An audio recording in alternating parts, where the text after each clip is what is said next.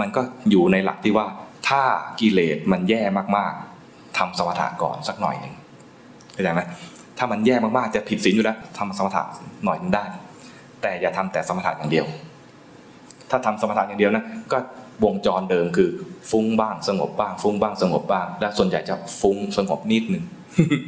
เข้าใจไหมวงจรเนี่ยนะจะอยู่อย่างนี้แหละ ฟุ้งมากๆ แล้วก็หงุดหงิดใจทำยังไงกูจะสงบว่าพยายามบีบบังคับตัวเองใหญ่เลย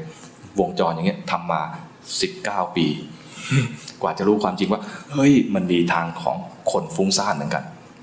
มีทางของฟุ้งซ่านคือ รู้ไปตรงๆ รู้ไปตรงๆว่าจิตมันเป็นอย่างนี้ จิตเป็นยังไง ไปไกล ไปทีละขณะ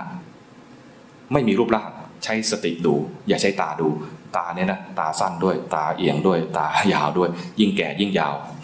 นะไม่ต้องไปดูด้วยสายตาดูด้วยจิตที่มีสติ ใช้ใจดู ใช้ใจดูใจ ใจที่มีสติดูใจเมื่อกี้นี้ ใจเมื่อกี้นี้ไม่มีสติมันเลยฟุ้งซ่านไป ฟุ้งซ่านไปมีราคะ ฟุ้งซ่านไปมีโทสะฟุ้งซ่านแบบไม่รู้ตัวกลายเป็นโมหะอย่างนี้นะก็ดูไป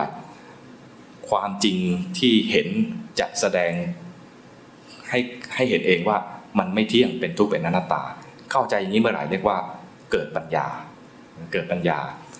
เกิดปัญญาทีแรกไม่บรรลุมรรคผลดูอีก บางทีจิตมันดื้อนะ เห็นไตรลักษณ์ครั้งแรกเนี่ย ไม่เข้าใจ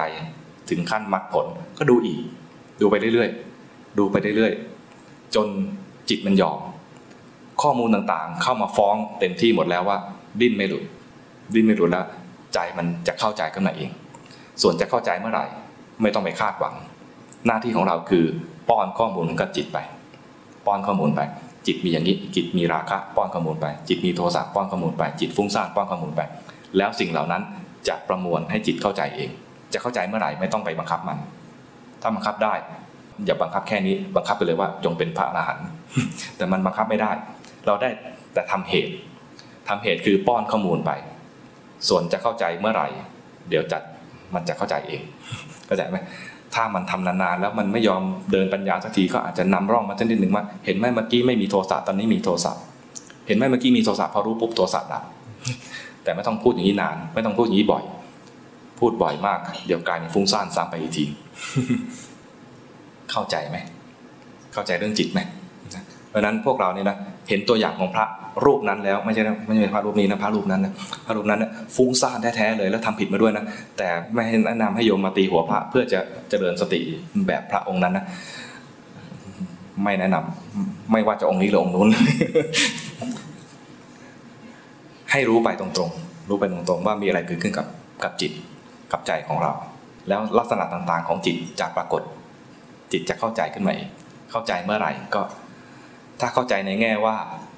กายนี้ใจนี้ไม่ใช่เรา ก็กลายเป็นพระโสดาบัน ถ้าเข้าใจเพียงแค่ว่ามันไม่เที่ยงเกิดดับก็ยังยังอยู่ในขั้นวิปัสสนาทำไปอย่างนี้นะทำให้ถูกจริตตัวเอง ใครฟุ้งซ่านก็ดูจิต ใครทำสมาธิเก่งทำสมาธิไปก่อน แล้วดูกาย เพราะว่าขณะที่จิตเป็นสมาธิมันนิ่ง ดูจิตไปก็ไม่เห็นไตรลักษณ์ต้องมาดูกายก่อน ส่วนคนที่ฟุ้งซ่านดูง่าย ๆเลย จิต เดี๋ยวมีราคะ เห็นปุ๊บราคะดับ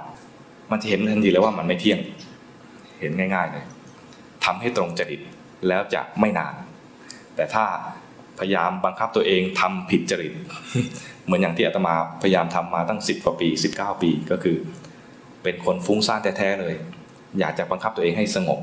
นี่นะเป็นคนฟุ้งซ่านไปทำสมถะก่อน แล้วตั้ง